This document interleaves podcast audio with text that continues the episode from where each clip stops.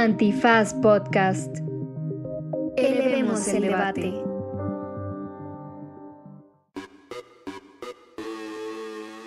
Buenos días, buenas tardes, buenas noches, bonita madrugada o cualquiera que sea la circunstancia de viaje transalpino en el no, trasandino en el que se encuentren ustedes en este momento. Ya se me olvidó porque estamos jugando piedra, papel o jugando tijera. piedra, papel o tijera aquí para A ver a quién le iba. Para ver a quién le iba y este... Yo gané, tú vas. No, pues tú ganaste, tú vas. En este Derecho Remix platicamos de cómo le fue a Ixchel en el sur, en Chile, y también Chi, qué, chi, aprendizaje- chi, le, a le, qué le. aprendizajes nos trajo de esas latitudes. Y qué pasó en la Ciudad de México con este acuerdo entre la UNESCO, eh, el gobierno de la ciudad y Airbnb. Y fíjense que nadie se burló de mí del 6 a 0 que nos metió Chile, por cierto. Pero fueron siete. Fue siete. Ah, siete. Mira, menos. No, y después también hablamos de las elecciones en Brasil, de Lula da Silva, de Bolsonaro, harta recomendiza y se puso re bueno que ya estamos de regreso. Les tres. Muy bien, pues así que quédense en este que es Derecho. Remix. Divulgación jurídica para quienes saben reír. Con Ixel Cisneros, Miguel Pulido y Andrés Torres Checa. Derecho Remix. Mm, Bienvenidas, bienvenidos, bienvenides a una emisión más de Derecho Remix, su podcast de divulgación jurídica favorito. Y en esta ocasión estamos, una vez más, de algarabía, de júbilo. Una vez más, crudos. Además, Insolados.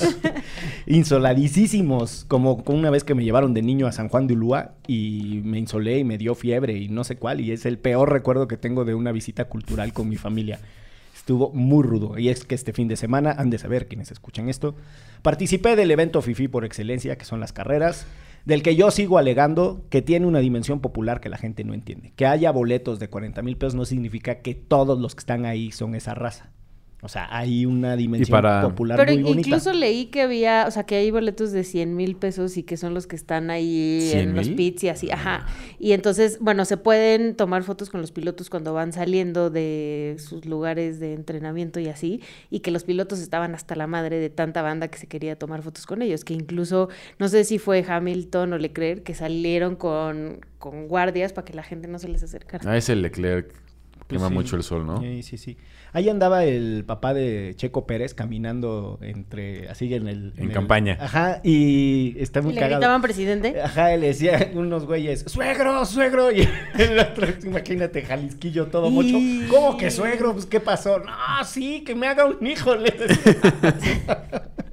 ya sabes, la raza en el folclore popular. Miguel, Este, para honrar eh, las tradiciones de vestimenta de la Fórmula 1, hoy viene con su camisa de doble solapa. Que no es negra, que no es negra además. Camisita botonada. Tuve una entrevista en Zoom en la mañana. Y este, pues, sal- salí lo más este, presentable que pude. Pero bueno, les la, decía. la única no negra que tiene se la puso hoy. Exactamente. Y tengo una de azul, una celestita. y ya, las de Y las ya bodas. Todas las demás son negras.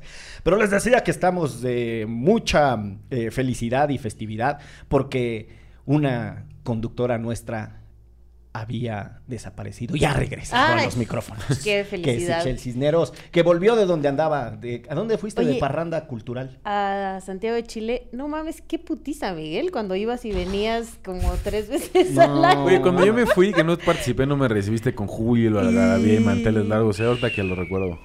Siento que porque trabaja contigo. y te ve todo el tiempo. Además, o sea, ya bastante es que... no Ya es suficiente, ¿no? Ya, si te veo todos los días, chica, ya. Es más, una vacación le diste. Sí. Exactamente. Oye, eh, ¿y qué tal te fue en Santiago de Chile? pues? Bien chido, fíjate que no conocía. eh, del sur solo conocía, del sur sur solo conocía Buenos Aires, que también me parece muy chido. Este, pero súper caminable, ¿no? Manches, en dos días me aventé 32 kilómetros según mi, mi reloj de Mira. mi celular caminando. Órale. Este, mm, y pues el típico de el metro, ¿no? O sea, así, cero taxi, cero Uber, todo me lo aventé en transporte público y así. La neta, la comida no está chida. Sí, no. Este, Lo, lo mejor de la comida chilena es la comida peruana. Fui a un restaurante de comida peruana que me es que llevaron sí. unos chilenos. Sí, sí, sí. Así, ¿no te importa que sea peruana? Y yo, pues mientras esté buena. Y ¿No sí. te importa a ti? Es mal si hubieras preguntado. Pero las Oye, chelas sí estaban buenas y el vino también. Sí, sí, sí. Eh, las chelas no sé si tanto, pero los vinos sí son evidentemente un país con una cultura vitivinícola muy desarrollada. Eh, y caminaste, como dice la canción, en las grandes alamedas de lo que alguna vez fue Santiago ensangrentada. Exactamente. ¿Qué Incluso canción? fui al Estadio Nacional. y Es de se Pablo Milanés, Una no vibra sé, pero- tremenda. Mm. Es de, pues en el contexto de la dictadura Claro, claro. pinochetista hay una canción que es muy famosa y es eh, que dice eso, ¿no? Yo caminaré nuevamente las calles de lo que fue Santiago ensangrentada. ¿Y fuiste Y al en una hermosa un plaza libera- liberada. O a ver un partido. No, a nada más a visitarlo. Y, Ya. y sí te dejan entrar. Este. mm, Pues así, nada más como para ver. Tiene una de- parte de la grada que no está remodelada, ¿no? Justo, les, justo están remodelando, entonces no podías entrar a todos los espacios. No sé si. Es que para la Copa América que fue en Chile, eh, remodelaron varios de los estadios eh, para tener la calidad que la Conmebol demanda, que no es mucha. Y, y, y según yo habían dejado, yo recuerdo que habían dejado una parte de la grada, Como en histórica, ¿ok? ajá, Ah, ok. donde no puedes entrar, donde está nada más cercado como para recordar que en ese estadio fue un centro de detención donde desaparecieron a diferentes activistas durante la época de la dictadura. Ah, eso no me lo explicaron porque no iba en tour, entonces Víctor puede ser que sí. Jara. Víctor Jara estuvo ahí. Justo fuimos este para honrar la memoria de Víctor Jara. Específicamente, además, Maruca me mandó y a eso fuimos al Estadio Nacional. Muy bien. Oye, ¿y a la chascona, a la casa de Pablo Neruda fuiste? No, ya no me dio tiempo. Porque Ya. solo, o sea, fui neta dos días y dos días de viaje. Entonces, este, o sea, me aventé 12 horas de ida, dos días en Santiago Sí. y 12 horas de regreso. No me, no me da nostalgia alguna. no mames, vivía yo en un avión en unas madrizas, pero durísimo, porque además no solo venía aquí de trabajo, o sea, a veces también tenía que ir a Estados Unidos y es una chinga estar en el, viviendo en el fin del mundo y después... llegando al otro fin del Tal otro cual, mundo. y un par de veces punta. también me tocó ir de chamba a Europa y era una madriza y la gente, ay, sí, viajas un chingo, qué padre, puta, ¿no, cabrón? O sea, Sí. estás trepando en un avión, migración, este, hay mucho estrés. eh, No y son además- particularmente cómodos. No, eso justo iba a decir, no viajen en Avianca. Acaban de cambiar los asientos y están de Vas la parado. chingada. Casi un señor sí se aventó el vuelo que es más largo porque más así escala en Bogotá, el, el que es de Bogotá a Santiago que son seis horas. Un señor sí se aventó casi la mitad del vuelo parado. Así, neta de que ya decía, no puedo estar Mis sentado en este pedo. Sí. No, pues sí está, sí está canijo. Pues y muchas- sandwichito hor- horrible pa- para comer todo el tiempo. Sí, la- el- de por sí nunca fue buena la, la comida en los aviones y está en su peor momento Su histórico. peor momento. Sí. Pues muchas gracias por haber escuchado Derecho Remix. Están ustedes. Díganos cuál sí. es su aerolínea favorita. Vayan, vayan a, a Chile, está re bonito. Digo, ya no pude conocer más que Santiago, justo por lo apretado de, de mi itinerario. Pero la neta es que es de las pocas ciudades que he conocido en mi vida donde sí viviría. Mira tú. Eh, que además están desde hace muchos años en un proceso político muy efervescente. Hemos hablado en varias ocasiones aquí en Derecho Remix de eso. Eh, los chilenos siguen conviviendo con la constitución que fue aprobada en la dictadura pinochetista. Tiene algunas reformas de, de mediados de los 2000 pero en realidad es el mismo texto constitucional y hay, hay un- algunas cuestiones de la estructura cameral que tienen que no les gusta. Y nada, como está sucediendo en los tiempos modernos, em, las sociedades llegan a establecer que no están de acuerdo con algo, pero lo que no se alcanza es el consenso de en qué sí están de acuerdo. ¿no? Yo he citado también en estos micrófonos el ejemplo de los gringos, que el 90% de la población de Estados Unidos está en contra de su sistema de salud. Tú le dices, ¿te gusta el sistema de salud? Y el 90%, 9 de 10 dicen, no, está bien gacho. Pero cuando les dices hacia dónde tendría que ir, unos quieren privatización total, otros quieren más intervención del Estado, otros otro modelo de regulación, etcétera. Eso les pasó a los chilenos con el tema de la Constitución. Eh, no están de acuerdo en seguir con la Constitución pinochetista, pero en lo que no se alcanzaron a poner de acuerdo fue en que sí. Entonces hicieron un proceso constituyente, por lo demás, uno de los pocos procesos constituyentes o de reforma eh, constitucional eh, absoluto o integral que han tenido en el continente, ¿no? Porque pues, el continente tiene muchas cosas singulares de las vueltas a las democracias. Y en este caso, ese proceso constituyente tenía que pasar una ratificación en votación popular y ganó el rechazo, ganó el no apruebo. Entonces, ahora están ahí como en una travesura. Pero además no está fácil, ¿eh? O sea, sí, eh, platicando con la bandita allá, sí, ya incluso hay gente que dice que Camila Vallejo, Boric los traicionaron, ¿no? O sea, como ya a pinche 70 días de, de, haber tomado el gobierno, eh, justo por estas declaraciones y también porque no ha habido acciones contundentes. Eh, se había hablado como la libertad de los presos políticos y esos son todavía pendientes en los cuales no se ha puesto a trabajar este gobierno actual. Y también gente que votó por este gobierno aún sin ser de izquierda, ¿no? Como centro y centro derecha, ya les están dando la espalda, ¿no? Entonces, eh, pues el temor de muchas y de muchos es que se queden solos eh, y que pues que al final pase sin pena ni gloria su gobierno. Que siempre también es un reto para los políticos o gobernantes que llegan de movimientos sociales uh -huh. poder cumplir con toda la expectativa que hay detrás y no dimensionar las concesiones que tienen que dar porque también tienen que gobernar para clases políticas empresariales con las que estaban encontrados antes de llegar al poder. Es que incluso a mí me decían, a ver si no nos pasa lo que a ustedes, me dijo una chilena. Y yo, pum, vale. Pues ojalá y no, compañera, no le deseo el mal. Me hubieras dicho, si íbamos a ir al mundial, ¿de qué me estás hablando? Sí. ¿Qué de todo? Podría ser un poquito más específica, es que la lista es un poco larga. Oye, pero eh, una cosa que tiene el sistema político chileno, por lo menos en los últimos 15 años más o menos, es que es un régimen presidencial. Y para llegar a ganar las elecciones lo que se hace últimamente son alianzas electorales muy amplias. Antes de este modelo, que es con el que llega Boric, que es una, una coalición extraordinariamente diversa y por eso es muy difícil satisfacerlos a todos, el otro modelo era el de la concertación, en donde la izquierda y la derecha democrática, decían ellos, se habían puesto de acuerdo para ganarle a la ultraderecha, que era la pinochetista. Entonces era la concertación de partidos políticos era una articulación muy rara y muy que, coyuntural. Ajá, es la que lleva primero presidente a Elwin, pero Elwin. después tiene un montón de presidentes de izquierda, ¿no? Este Lagos, el, la propia Michelle Bachelet. Pero en este sistema presidencial, la popularidad se cae en grados que nosotros no estamos acostumbrados a ver.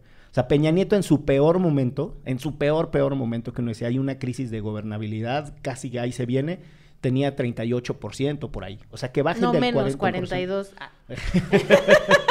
Estuvo bueno. Chiste para conocedores. Estuvo muy bien, estuvo muy bien. No, Peña llegó a estar Ya más sé. abajo, ¿no? Más abajo, Llegó pero... a estar como en 25 antes de irse. Hijo, bueno, habría que ver, pero eh, la Bachelet en su momento con un problema del Transmilenio, que era un asunto del transporte público en la capital, no, el Transmilenio es el, el bogotano, el, el Transantiago, perdón, eh, llegó a tener 16% de aprobación. O sea, se, se, cae mucho y Piñera también tuvo en su momento unas aprobaciones ridículas. Y creo que eso es también lo que le está pasando a Boric. O sea, que es la mezcla de este proceso de una coalición política diversa que te permite ganar elecciones, pero hasta, pero ahí. hasta ahí, porque a diferencia del régimen parlamentario en donde la coalición es para gobernar, Aquí la coalición es nomás para competir, que es la misma que hizo Andrés Manuel, ¿no? O sea, su coalición electoral era muy diversa y pues traía ahí en la barriga desde Lili Telles, Germán Martínez, Poncho Romo, y después te vas deshaciendo de ellos cuando gobiernas. O ¿no? se van. O se van, exacto. Como Lili. Pero entonces... la madre. Sí, y, y, con mucha vociferación este, y vituperio. Pero está cabrón porque pues ahora Boric está también enfrentando un montón de cosas del sistema político que no se acaba de reconfigurar, ¿no? No se acaba de reconfigurar. Entonces está sabroso lo que, lo que sucede allá. Y lo que sí me pasó es que en el evento que estuve, que era de seguridad, ¿no? Como en, en la región, y yo iba a hablar no solo del caso mexicano, sino específicamente qué estaba haciendo la sociedad civil organizada acá en México. Estuvo, eh, no me acuerdo de su nombre, pero era como el subsecretario de Prevención del Delito o algo así de Chile, ¿no? Hablando. Y dijo que venía de México. Entonces yo al final le hice acá un chistorete así de ¿y qué? Porque había, todo el evento habíamos hablado de lo mal que estaba la región por la militarización, ¿no? Entonces yo le hice el Tu tema te ha llevado hasta el fin, del, hasta el fin del mundo. Se queja de la Guardia Nacional, pero gracias a ella turistea. el turismo guardionacionalero. y este, y le dije, ¿y qué? Le dijiste a mis compatriotas lo mal que lo están haciendo con la militarización y se emputó. Yo no voy a las visitas este, oficiales a hablar mal de los otros gobiernos y yo, órale, pues, pues es un problema bien grave, usted debería de saber. No, pero además, o sea, de las pocas fuerzas eh, de seguridad pública de estamento o de estatuto militar, pues es eh, los carabineros, carabineros. chilenos, sí. Y sí, que se dan durísimo. En algún momento te decía que eran como un modelo a seguir para la Guardia Nacional, ¿no? Sí. Sí, y todo muy desinformado, porque en realidad los carabineros eh, se adscriben al, al ejército, bueno, a las Fuerzas Armadas en el contexto de la dictadura, y luego regresan al mando civil. O sea, hay que recordar que, por ejemplo, Michelle Bachelet fue eh, ministra de Defensa, como en España, que también la ministra de Defensa es una mujer civil, ¿no? Este, Que es algo que acá... ¿quién- ¿Cómo va a ser que el que encabece a la Sedena vaya a ser un civil? Si al contrario, las instituciones civiles aquí las encabezan los militares, ¿no? Pero, Aquí lo hacemos al revés y mal. o sea, es lo mismo, pero diferente. Pero bueno, pues así está la cosa. Qué bueno que anduviste por allá.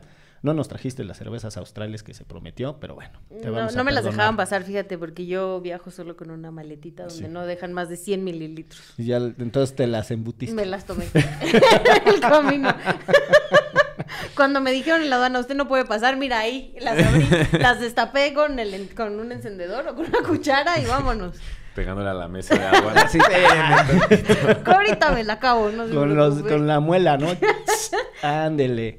Pues hablando de gente que viaja y anda haciendo trabajo en otras partes, vamos a desahogar el otro punto que tiene aquí la escaleta, que es el favorito de Andrés Alfredo Torres Checa, quien alguna vez no estuvo en un episodio y cuando volvió no lo bienvenimos.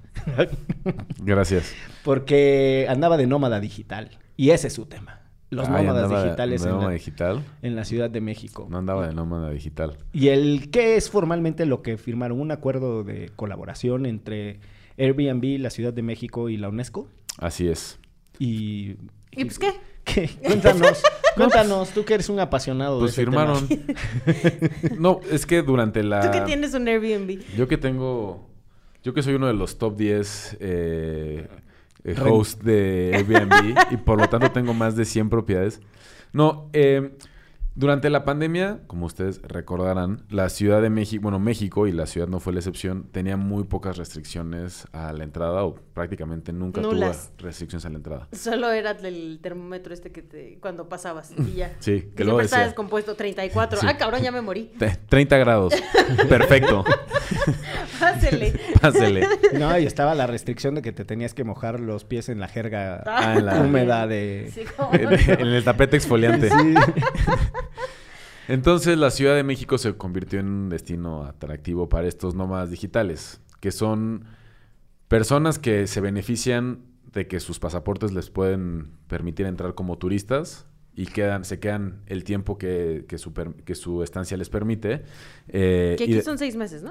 Depende del país, pero sí, para Estados Unidos, Europa y demás, son como eh, 90 días y te puedes que No, son... 90 este, días son tres meses. Son 180 días y te puedes quedar en la Ciudad de México. Entonces, aprovechando ese estatus de turista, entran como trabajadores, rentan un espacio y cobran desde acá y así no tienen que regresar a sus gélidos inviernos o países Ganan con en dólares y en euros, Ganan además. en dólares y en euros. Entonces, eso volvió a México un lugar súper atractivo a nivel internacional, sobre todo a la Ciudad de México, para estos nómadas digitales. Entonces, la Ciudad de México, encabezada por la doctora Claudia Sheinbaum, La doctora. este, y el puñito el cerrado. puñito así, Sheinbaum, eh, la UNESCO y Airbnb firmaron un acuerdo de colaboración para motivar más A la que vengan más. a que vengan más nómadas digitales, no solamente a las colonias más eh, recurrentes como la Roma, la Condesa, la, La del Juárez. Valle, el Centro Histórico, la Juárez, sino a otras alcaldías también, como poder llevar la derrama A de Coyoacán no vayan. de nomadismo digital Ya están, manita. a otras a otras alcaldías. Están todos ahí afuera de la casa de Frida Kahlo. Eso Total, sí. y le dan Eso sí, pero dan siete una vuelta y luego vueltas se a la regresan a cuadra. su casa de la condesa. No, sí, muchos ahí en Coyoacán. El centro de ¿Sí? Coyoacán está llenísimo. Ya en El Hijo del Cuervo no ponen a... Ya no voy al Hijo del ya, Cuervo, ya- ya no ponen a Sabina, ahora ponen a Bob Dylan. Para el nómada digital Sí. bohemio. Exacto. Folk. Leonard Cohen. Sí, Cohen. Leonard Cohen. O el tributo a. sí. Sí. Tributo a Leonard Cohen. Eh, pero pues bueno, eso es lo que pasó. Contestando Pero a tu pregunta. Pero qué firma, o sea, es que la parte que no alcanzo a entender es Mm. cuál es el propósito o el objetivo del instrumento jurídico de acuerdo de voluntades que se suscribió en la Ciudad de México. Eh, No sé. no he tenido la oportunidad de revisar el contrato. No.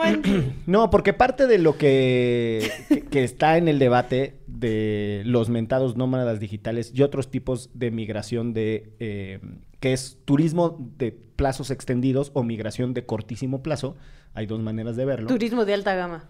Eh, además, es que eh, distorsionan económicamente una de las variables más difíciles de regular, eh, que es la asociada a la vivienda. Entonces, todas las ciudades con una alta demanda habitacional, como es el caso de la Ciudad de México, ya tienen sus propias dinámicas de espirales inflacionarias, etcétera, por tener Recanijos. al gobierno federal aquí, están los eventos tipo el de la Fórmula 1 que vienen y de repente pues, sí tienen derrama económica, pero también alteran La expo tu boda ahí en el World Trade Center. un montón de cosas, exacto. Y eso, aunque no lo creas, hay Expo un- bebé. Ex- Expo mis 15 años. Y hay Excel con su... Este, Sí, ve mi vestidote rosa. Probándome vestidos color pastel. Sí. Y en, en- en todo ese fenómeno que tiene como muchas implicaciones para la, para la economía, el Airbnb había empezado a, a presionar el- la competencia con los hoteles, etcétera, pero también la competencia para la vivienda, porque pues, muchas de estas personas empezaron a llegar a esos lugares.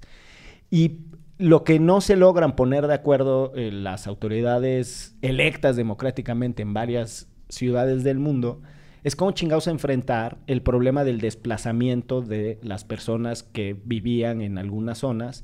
Y está el caso de Barcelona, por ejemplo, con Ada Colau, que además Ada Colau es una persona muy interesante en su trayectoria, que viene de la academia y sobre todo de escribir de derechos económicos, sociales y culturales, junto con Gerardo Pizarello, que también está en su plataforma política. Y ellos empiezan a pelear muy frontalmente en el tema primero de los créditos y la vivienda, pero luego también de Airbnb y lo que sucede con la vivienda en Barcelona. Berlín tiene el mismo asunto y hay otras eh, grandes ciudades que están tratando de regular qué sucede con, eh, con el uso de la vivienda, porque sí le traslada una presión a los habitantes tradicionales, o a los, no sé si tradicional es una palabra adecuada, A los habitantes sedentarios.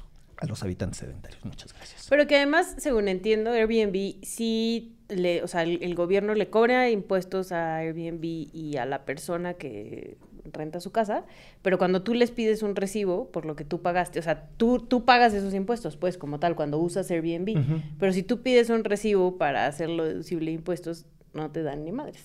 Es que la mayoría de las personas que tienen una propiedad en Airbnb, pues no es que establezcan contratos eh, de arrendamiento con quien lo renta. O sea, la lógica es como si tuvieras un Uber, ¿no? Pero los de Uber sí te dan factura. Ya, pero todo eso se ha presionado. O sea, Ah, para que eso, Uber justo. te dé factura, para limitar dónde te puede dar servicios, las tasas que puede tener, se han metido con las tarif- tarifas dinámicas, como para regular el servicio eh, de Uber. Y que aparte es algo que esta ciudad sí ha hecho en los impuestos a las plataformas digitales, pero la que está sacando de la jugada un poco es a Airbnb. Eso. Ahora, con lo de la UNESCO y así, tú puedes rentar en Airbnb en cualquier lugar del mundo y Airbnb te ofrece experiencias turísticas.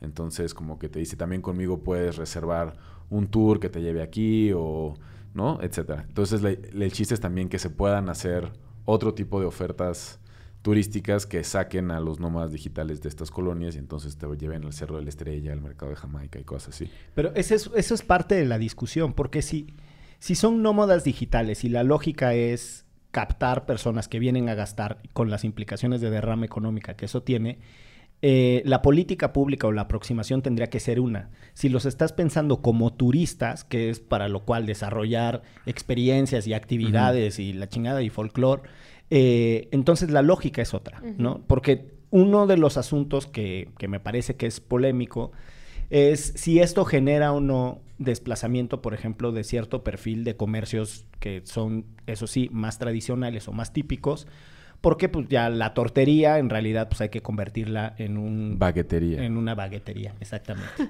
o la, eh, la lavandería se convierte en el tendedero, ¿no? Y entonces ya es una lavandería hipster que cobra tres veces más El jarocho en un Starbucks. con- exacto, con, que- con las implicaciones que eso tiene para los em, para, para las personas que habitan ahí y entonces pues ya no les alcanza o eso es más caro o Hombre, tu jarochito de 17 pesos de repente a 68 que cuesta uno del Starbucks, espérate. se va poniendo fea la cosa. Entonces, en la dimensión económica hay una discusión, pero la otra es las implicaciones culturales que puede tener o el desplazamiento de ciertos eh, comercios o lugares tradicionales. Yo confieso que el segundo me cuesta un poquito más de trabajo entender cómo se regula, porque tampoco sé si me encanta la idea de que sea el Estado el que escoja qué cosas tendrían que ser tradicionales y ser protegidas y... Bueno, pero sí hay cosas de entender qué edificios, parques, lugares son parte del patrimonio de una colonia o de una ciudad eh, está el tema que a mí me gusta mucho de los cafés notables y bares notables de Buenos Aires, por ejemplo, que son lugarcitos que no necesariamente son ni los más bonitos ni los más caros, pero algo de historia tienen, porque hay célebres personas del barrio o de, o de la historia mundial han, han, vivido, entonces intentan conservar para evitar que ahí las leyes del mercado y pongan un McDonald's, por ejemplo. Entonces tienes ochenta y tantos cafés notables en Buenos Aires y ahora son parte de un atractivo turístico e inició como una política pública para proteger algunos espacios barriales. ¿Qué se... No, rápido, nada más. Yo me acuerdo de, porque Checa seguro no se acuerda porque no había nacido, de cuando pusieron el, el Sanborns en Coyoacán que fue justo un movimiento vecinal, pero no solo vecinal, sino de toda la ciudad en contra de... que está en el centro. Ajá, y, y, ese era el primero, o sea, a ti ya te tocó obviamente el McDonald's, el de Starbucks y todo lo demás, pero antes era el, o sea, fue como el primero, ¿no? Y que los vecinos se manifestaban, cerraban las calles y aún así Carlos Slim se impuso y ahí no, cuando el... El maestro Toledo. El McDonald's de Oaxaca. Organizó toda una tamaliza para evitar que se construyera un McDonald's en Oaxaca. O incluso, no sé, cuando se construyen, pero se preserva el patrimonio arquitectónico para que no se vea así de que... Que es un poco si lo hacen en, en el centro de Coyoacán. En Coyoacán está reguladísimo. sí. O sea, pueden utilizar la mm, infraestructura, pero tienen que respetar las condiciones Pues los Oxos de Coyoacán no parecen los Oxos que están en otras partes. Incluso tienen que cambiar sus logotipos, estos grandotes brillantes así, nada más por un letrerito chiquito. Como, como la regulación de los carteles y lo que está fuera en los pueblos mágicos, ¿no? Que los comercios todos tienen que tener un mismo tipo eh, de que anuncios. que a mí eso también, insisto, me causa como, no sé, porque al rato ya aparece Disney, ¿no? Está todo así como estandarizado y entonces hay una folclorización y los colores y tal, y tampoco sé si eso permite una dosis de evolución y también de pensamiento creativo. O sea, Sandra Cuevas es más o menos lo que en su loca cabeza está haciendo con lo de todo de blanco y quiten los rótulos, ¿no? Sí, sí. Entonces, hijo, ahí es un tema. Bueno, un, último dato que me gustaría comentar sobre esto de la Airbnbización de la Ciudad de México es que hay un argumento que también se repite desde el gobierno de la ciudad que dice esto beneficia a las y los mexicanos que tienen sus propiedades puestas en renta y que con esto tienen un ingreso extra. Pero la verdad es que, y de acuerdo con un artículo que escribió nuestra querida Carla Escofié en Animal Político, le mandamos un saludo. Que le mandamos un saludo. El top 10 de los hosts calificados en la plataforma de Airbnb para la Ciudad de México tienen entre 50 y 200 propiedades. O sea, no, es son la media de personas. No es la familia que tiene su departamento que lo pone durante una temporada en renta. O sea, son estos grandes consorcios inmobiliarios que han logrado comprar edificios completos donde antes había familias las han desahuciado o han esperado a... y ahora viven en la periferia. Sí, y, y tú y yo tenemos eh, una amiga que vive en, un departamento muy bonito en la colonia Roma y ella es la única que realmente vive ahí. Todos los demás edificios, eh, departamentos de ese, de ese edificio que está sobre Álvaro Obregón son de Airbnb. Y eso es lo que realmente está pasando con esta Airbnbización. Pues ahí están los temas. Eh, para que... Pero escuchen el, eh, porque el debate que te aventaste, justo sobre ah, los nómadas digitales, lo suben a Spotify. Saludos a los, a los compañeros de En esta esquina. Busquen ahí el debate en donde Andrés Alfredo Torcheca y Pedro Casas a la triste debatieron a propósito de la Airbnbización, los nómadas digitales y sus efectos. Y una gringa muy cagada. En las economías populares. sí, estuvo muy cagada. estuvo muy singular. Vamos a dar una pausa en esto que es. Derecho. Remix. Antifaz Podcast. Este país ya perdió su belleza. Vámonos. No podemos. ¿Por qué no? Los estamos esperando, a nuestras hijas, a nuestros hijos. La espera, una tragedia en dos actos. Disponible en todas las plataformas para escuchar podcast.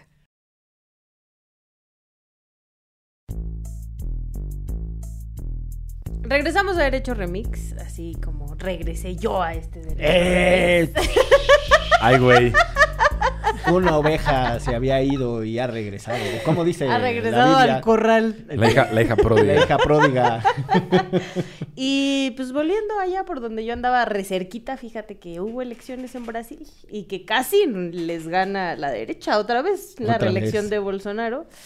Y, mm, y pues no, no, no, bendito sea el señor Lula. Ganó el señor Lula por muy poquitititititito. Señor Lula. Don Lula. Don Don Lula. Ganó el Luis Ignacio. Luis Ignacio Lula de Silva. Y que dijo, me quisieron hundir, pero no lo lograron. Oigan, yo he de confesar que estuve viendo la carrera del Checo Pérez y no seguí de cerca las elecciones. Pues no te preocupes. Pero creo que estuvo más emocionante las elecciones que la carrera del Checo Pérez, ¿no? Totalmente, totalmente. Porque además desde hace muchos años no hay brasileiros destacados en el circuito después de haber tenido a grandes corredores, quizá el más insigne, o le quito el quizás, el más insigne, Ayrton Senna. Eh, pero nada, a Sí, ver, quizá. Y además va para allá el gran premio. y sí, va para allá, exactamente. Eh, ¿Qué sucede en Brasil en- con las elecciones? Que es muy raro. En el, en el periodo anterior, en el que se elige Jair Bolsonaro, recordarán que es un exmilitar metido a política, que eh, asusa los, un poco como el trompismo, ¿no? Como unos valores ultraconservadores que al mismo tiempo son recontraprimitivos y tienen una fascinación por las armas. Y son la recontrapopulares. Exacto. y sí, y pues nada, eh, en el proceso electoral en el que iba a competir eh, Bolsonaro, Lula estaba preso en ese entonces, ¿no? Estamos hablando hace cuatro años. Y en algún momento eh, Lula estaba impugnando sus condenas, las que tenía firmes y los procesos que tenía abierto, los estaba peleando. Y tenía muchas posibilidades por una resolución que había de un tribunal eh, para poder participar en las elecciones. Lo que estaba muy loco de aquel entonces y que lo confirma la manera en la que terminan las elecciones del día de ayer, del 30 de octubre del 2022, para cuando escuchen esto en el futuro, eh, es que en, en aquel entonces, si Lula salía de la cárcel Lula y competía, Lula ganaba. Pero si Lula se quedaba en el bote, el que ganaba era Bolsonaro, que fue lo que terminó sucediendo, ¿no? Porque los votos de, mm, de Lula no se transferían en términos de capital político inmediatamente para el, el candidato entonces del PT. Vienen estas elecciones en donde Lula ya puede ser candidato porque se anulan sus condenas y en otros casos se le absuelve. Las condenas que se anulan son porque hubo unos errores de técnica procesal y entonces el, el fiscal juez que lo acusa, que es eh, Sergio Moro, en su momento eh, se lleva causas judiciales que no podía haber eh, tomado porque no estaban en su jurisdicción y entonces en función de eso es que se anulan los juicios. Y los otros los gana como, como absoluciones porque no se juntan las pruebas. Que Entonces, tiene que ver con corrupción. ¿no? todos, todos son, o sea, eran casos de lo que se le conoció como la operación Lavallato, ¿no? Y en que esa operación lleva a este juez Moro a, también a una cúspide de fama y gloria. Y después, cuando gana Bolsonaro, Bolsonaro lo hace ministro de Justicia.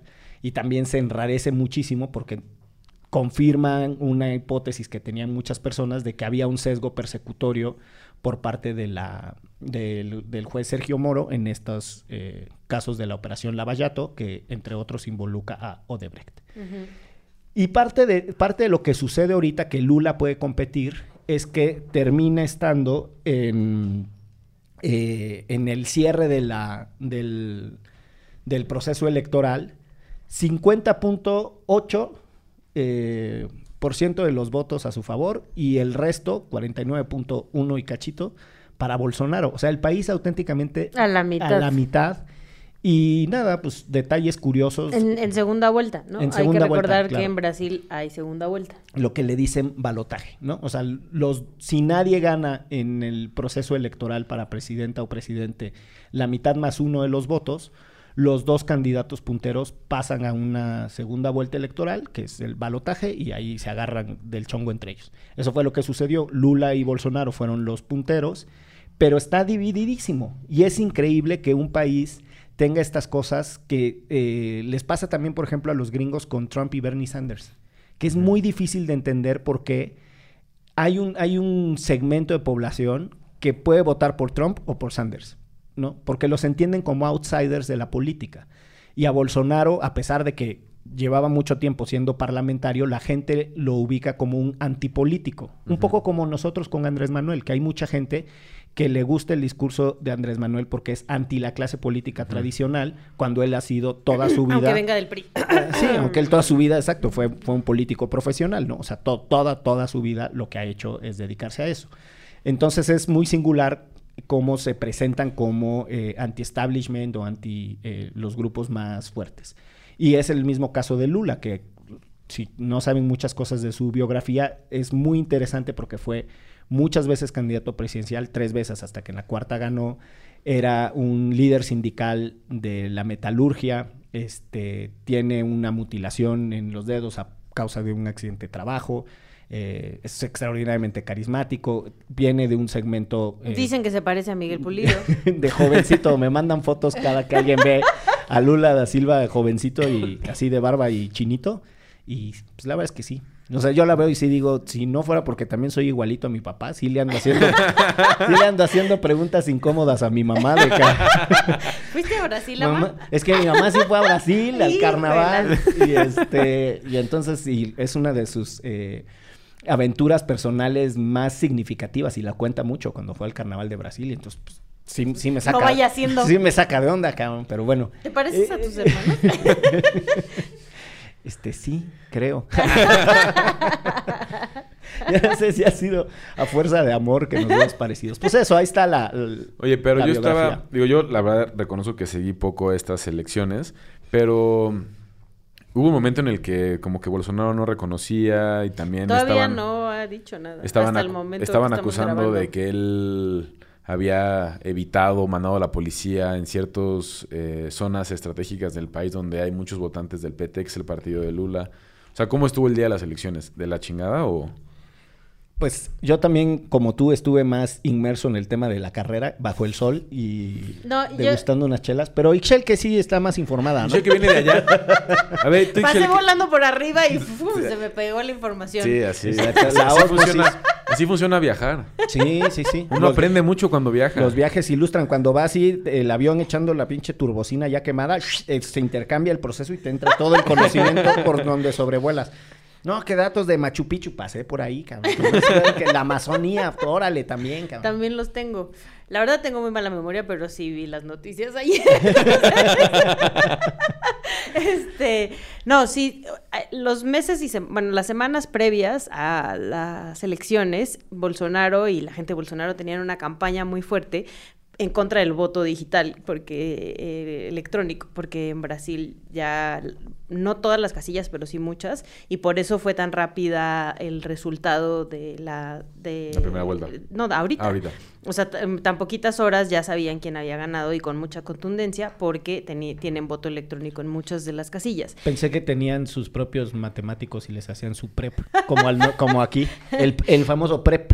No, entonces, este, pero entonces eh, tenía una campaña, él y su banda, en contra del, del voto electrónico, que porque les podrían hacer un fraude y diciendo que, o sea, que si esto ocurría no iba a reconocer las elecciones. Y la verdad es que hasta el momento en el que estamos grabando esto, que es un día después de las elecciones, no ha salido a reconocer ni a decir nada, ni a decir en contra, pero tampoco a decir a favor. Entonces, sí hay como ahí un temorcito de que qué pedo. Y lo que también es verdad es que eh, eh, la gente de Bolsonaro ganó cosas importantes, o sea, como por, por ejemplo Sao Paulo, ¿no? Este, e incluso varios espacios como, como de toma de poder importantes lo ganó su gente.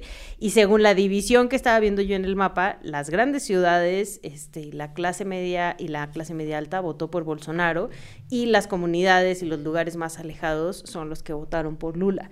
Entonces ahí volvemos otra vez a la confrontación, este, que ya va mucho más allá, a- más allá de una cosa ideológica que también tiene que ver con cuestiones políticas y sociales. Sí, y recuerden ustedes que Brasil es un país inmenso, no solo en términos poblacionales. Si México se les hace grande, nah, Pues, ¿Qué tendrá? Bra- Brasil deberá tener 270 millones de habitantes para arriba. Ahorita o sea, son un chingo. Y es, y es un país en términos de superficie y de extensión. 214. territorial. 214. Mira, ya Sí. lo que. Eh, es un chingo de gente. Es un chingo de gente. Y, y nada, y territorialmente es muy grande. Y diría una querida amiga, Lucia Nader, eh, Brasil más que un país es un continente. ¿no? y este y la verdad es que sí, o sea, tiene una tiene es- la superficie es muy grande, bla bla bla, pero es además muy diverso. Eh, Brasil tuvo migraciones de un montón de partes del mundo y entonces hay muchos Brasiles, ¿no? Bueno, casi todos los países en realidad tienen eso. ¿no? Y más en América Latina. Pero eh, de- de- en términos de diversidad, yo me atrevo a decir que es uno de los países más complejos, también porque eh, sus arraigos culturales de, sus, de, las, de esas distintas expresiones son muy profundas. Entonces sí, o sea, las, las ciudades están muy divididas por segmento social y la exclusión económica eh, de ciertas zonas es muy, muy fuerte, ¿no? O sea, las llamadas favelas, etcétera, es, es, es un país muy interesante. Que de hecho, nada que ver con Lula, pero dato curioso sobre Brasil. Sí. Brasil fue el último país de América Latina en abolir la esclavitud en 1888. 1888. Sí. Y luego tiene esta cosa de que mandaron traer a un emperador de Portugal a... Esos fuimos nosotros. Pedro, ah, no, ¿eh? también. O nosotros trajimos a uno No, pero de no es- Austria. No, cuando se... Según yo, si recuerdo mis clases de América Latina, es que a diferencia de la... El proceso de, de colonización de España en, en el continente, los brasileños luego, luego traen al hijo del que era el emperador, ¿no? A gobernar Brasil. Según Pues- yo, pero luego me regañan. Sí, pues ya que nos corrijan aquí en la producción este, por andar dando Por la gente en Twitter. imprecisiones. A ver, a ver, a ver, a ver. Aquí nada más quiero hacer una pequeñita aclaración. Andrés se refiere al caso de Pedro IV, hijo de Juan VI el Clemente, rey de Portugal. Ellos escaparon de la invasión francesa en 1807. En 1821, cuando Juan VI regresa a Portugal, Pedro, su hijo, se queda en Brasil como príncipe regente. Y un año después proclama la independencia de este país y se corona como emperador, cambiando su nombre a Pedro I de Brasil. Eh, les recomiendo, por ejemplo, para ver el tema de, del trabajo semiesclavo en Brasil, las fotografías de, de, de Sebastião Salgueiro, este, de las, de De las, las minas. minas. No, es un, bueno, un trabajo fotográfico el del extraordinario y lo que hacía. Y Sí. también hay un documental muy bonito sobre, sobre su vida. La sal de la eh, tierra. La sal de la tierra. De sí. Wim Wenders. Y es un, o sea, es un personaje súper, súper interesante eh, como fotógrafo documentalista. Oye, la otra cosa es que ahora América Latina se vuelve a como a dar un viraje hacia, entre comillas, o como queramos pensarlo, la izquierda y volver a tener ¿no? varios polos de influencia con esta ideología dentro de la región. O sea, está Alberto Fernández en Argentina, está Boric en, eh, Chile. en Chile, Xiomara Castro que acaba de ganar en Honduras, ¿no? El- Gustavo Petro en Colombia. Gu- Gustavo Petro en Colombia. Meten a Andrés Manuel El también en mismísimo esa Andrés lista. Manuel López Obrador. Joe Biden, un clásico, Clásico. trotskista. sí, ¿no? sí, sí. Este, Trudeau, que es más maoísta, pero también está allá en Canadá. Y, y- y algo que sí me ha dado un poco de, de ternura, porque se ve que todos les hubiera encantado gobernar, pero hace como 15 años al mismo tiempo con Chávez y todo el desmadre. Entonces, Ajá. Los tweets de Evo, López Obrador en la mañanera, Alberto Fernández, todos visiblemente muy contentos de que su amigo está gobernando Brasil. Sí, es una vuelta a la nostalgia. Ahora, Lula eh, como personaje político eh, tiene una habilidad para entender la mm, geoeconomía y el posicionamiento estratégico de Brasil muy impresionante. O sea, con- Le fue cabrón No, cuando sí. estaba como presidente. Y no solo porque tuvo la suerte de que se encontraron yacimientos petroleros y además era una época en la que los commodities tuvieron un boom y entonces el extractivismo le permitió a muchos países de América Latina, principalmente Bolivia, Ecuador, Venezuela y Brasil, a esos cuatro, eh, redistribuir mucha renta y entonces sacar a millones de personas de la pobreza. Y Lula además pues inventando programas sociales que en eso se parecen mucho a los de Andrés Manuel o a los de los Kirchner, que son políticas sociales eh, que si bien son universales, tienen un foco en cómo eh, resignifican ciertas, a ciertas poblaciones, ¿no? Para que tengan acceso a bienes materiales y simbólicos. Entonces sí es un personaje fascinante, la verdad. Y creo que va a ser eh, igual de fascinante ver cómo lo hace en esta siguiente etapa. Y, y algo también, pero muy cagado, es que. Ah, perdón. Pues ya no voy a decir nada. Y algo Porque también está muy- pasando el de la basura. Y algo también muy cagado. El de la basura va a arruinar mi chiste. No importa. Tú Pues dile, chance- nos reímos. Chance es una señal. Ya. Eh, decía antes de que pasara el camión de la basura. este, que Neymar había salido públicamente a apoyar a Bolsonaro previo a las Terrible, elecciones. ¿no? terrible. Pero así en todas sus redes. Son esas cosas de cuando el deportista se involucra en la política y no es afín a cómo lo ves, como que se te medio cae un ídolo, ¿no? Digo, no que Neymar fuera mi ídolo en particular, en términos generales. Pero Ahora ya que... sí lo quisieras en el América. Sí, sí, sí, por supuesto. ¿Jugando de falso 9 o de 10? jugando de 10, jugando de 10. Ah, muy bien. Sobre todo porque el 10 que tenemos ahorita siento que no me encanta. Pero no nos desviemos. Hablemos Esto- de fútbol. Ah, no, es- no. eso merita un programa Aparte. propio. Ah, sí. No, no, no, que ya que ganó o que se anunció que había ganado Lula, en algunas de las calles había un video que trascendió en donde la gente cantaba que, hey Ne- Neymar, tendrás que declarar porque había trascendido que Bolsonaro le había, este, no sé, Condonado. perdón, condonado el pago de impuestos y que ahora tenía que pagarlos. Ándale. Ándele. Ándele, culé. Por cierto, ya se cerró la enésima causa judicial que existía contra de Neymar la semana pasada. Fueron a dar a tribunales una vez más Sandro Rosell y el, ¿cómo se llama? Bartomeu, ese güey, el Ah, otro sí. presidente, porque no les cuadran las cifras de cómo hicieron el contrato y que si en realidad fue una cantidad y no la otra y que si la Una declararon. obscenidad de dinero. Lavadores de dinero Por enésima ocasión, la fiscalía lo está acusando, pero también se cerró ese caso. Pues andaban ustedes preocupados por el derrotero judicial de Neymar Jr. Bueno, una vez más la libró, a pesar de que toda la ingeniería política, que, que diga política, toda la ingeniería tributaria que hacen, los eh, tiene ahí revolcándose en más dinero del que ya de por sí ganan. Así que vámonos a la recomendiza hablando de revolcadas. Pues, ¿qué vas a recomendar? Ajá, va a estar buena la Me recomendación. quedé pensando. Yo les tengo dos recomendaciones. A ver. La primera es La Espera. Un, el, el podcast más reciente de Antifaz, aquí hecho en casa.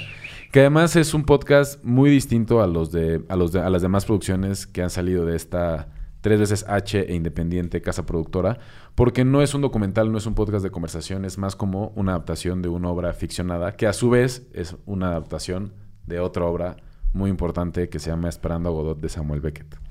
Entonces, es la adaptación de esta historia, pero contada a través de dos, eh, dos madres que están esperando el regreso de sus hijas desaparecidas. Es muy fuerte la conversación entre ellas dos, son cuatro episodios, pero está súper bien lograda y de verdad se las recomiendo Me muchísimo. puse chinita. Muy bien, muy bien. Vale Gran mucho la pena. recomendación. Y la segunda, como para, para bajarle intensidad, Para equilibrar. es un, es un podcast que, se- que estrenó Spotify muy en sintonía con lo que he venido estado haciendo de Caso 63 y. Quemar tu casa y demás, que se llama eh, Número Oculto.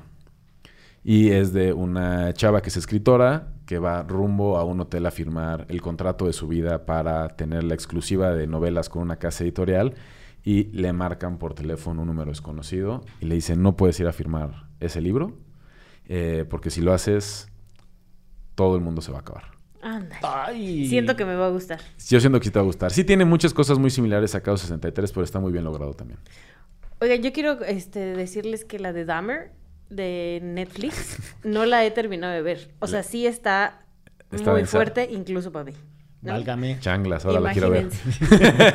Sí, está súper, súper densa. Y no gráficamente densa, porque no es como que se vea, pero es muy descriptivo. Y neta, lo loco que está este cabrón. Entonces, pues si alguien ya la terminó de ver, díganme cómo le hizo, porque yo voy en el 5 y nada más no puedo pasar de ahí.